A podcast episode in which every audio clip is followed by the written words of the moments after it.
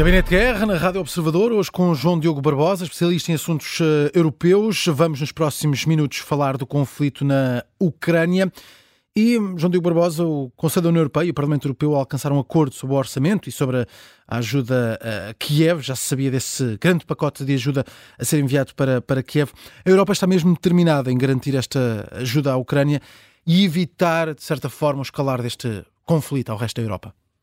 Sim, eu acho que, que são boas notícias. Um, era o que era o máximo que se podia ter feito neste momento. Foi difícil chegar a esse acordo. Foi preciso convencer, sobretudo, Vítor Orban da Hungria a chegar uh, ao compromisso que foi possível. São 50 mil milhões num, num quadro plurianual de apoio à Ucrânia e depois 1.500 milhões no, no, quadro do Fundo Europeu de Defesa. A verdade é que para a Ucrânia, apesar de serem boas notícias, uh, num período em que não tem havido assim tantas boas notícias, uh, não é um apoio decisivo, é um apoio faseado, prolongado no tempo, sempre se sentiu que a União Europeia, apesar dos seus esforços, não seria tão decisiva como os Estados Unidos. Uh, e parece-me que isso vai, vai um bocadinho ao encontro dos grandes temas na, na Ucrânia nos últimos tempos, que são, desde logo, o desgaste emocional e até físico dos ucranianos. Foi aprovada também uma, uma lei de mobilização que, em princípio, vai facilitar uh, a chegada de mais gente ao terreno para uh, tentar conter uma nova ofensiva russa. Já é a décima, uh, já é décima vez que essa, que essa lei passa. Exatamente, porque é muito difícil, era Sim. esse o meu ponto. O desgaste começa a pesar e, e as pessoas, enfim, se, pode falar de cansaço da guerra da Ucrânia no Ocidente, o que se dirá na própria Ucrânia. Um, mas há uma falta de recursos também generalizada. A ajuda da, da, União Europeia, ainda que possa chegar nos próximos meses, não é suficiente por si só para suster o esforço russo. E há a ideia que, uh, apesar da União Europeia tentar estar unida e mostrar que se os Estados Unidos não forem uh, ao apoio da Ucrânia, vai a União, parece que isso não será suficiente e todas as tensões que nós também temos visto na Ucrânia, quer do lado político, quer do lado militar, parecem reduzidas aí, ou seja, hum. num conflito que chegou a uma fase de atrição, vai ser ainda mais difícil para a Ucrânia conter a Rússia nos próximos meses. Sendo que hoje o dia fica marcado por novos ataques a Kiev e outras cidades, claro, eh, mas foram ataques que coincidiram com a visita à capital ucraniana do chefe da diplomacia da União Europeia, Josep Borrell. Teve até de se refugiar no abrigo do hotel. Ele utilizou a rede social X para publicar uma fotografia no, no, no abrigo. Uh, escreve que começou amanhã abrigado enquanto soavam os alarmes na capital da Ucrânia e, e acrescentou que esta tem sido a realidade diária do povo ucraniano desde o início da uh, invasão. Uh, que mensagem é que passa à Rússia numa ronda de ataques no momento em que o alto representante da diplomacia europeia está em Kiev?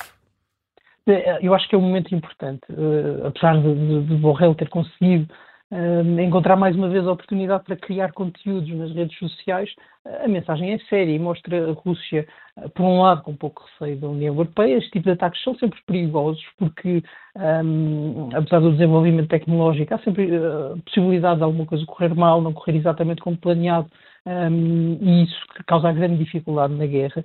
Mas parece-me que neste momento nós temos a Rússia extremamente confortável nesta fase de atrição do conflito.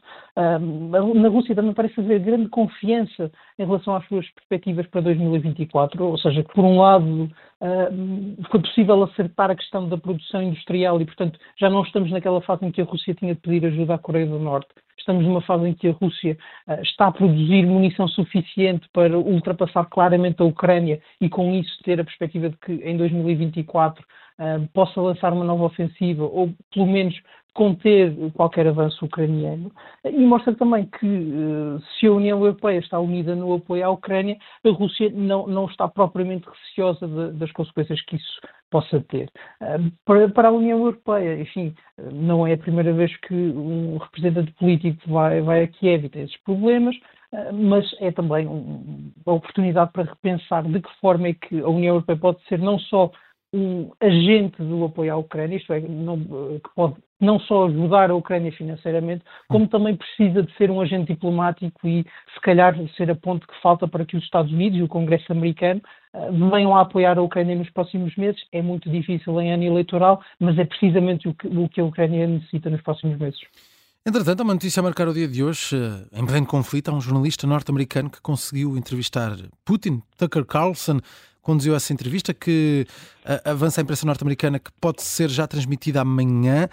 Será a primeira entrevista de um jornalista estrangeiro a Vladimir Putin desde o início da, da guerra, neste caso um jornalista norte-americano. João Diego Barbosa, que importância é que pode ter esta, esta entrevista?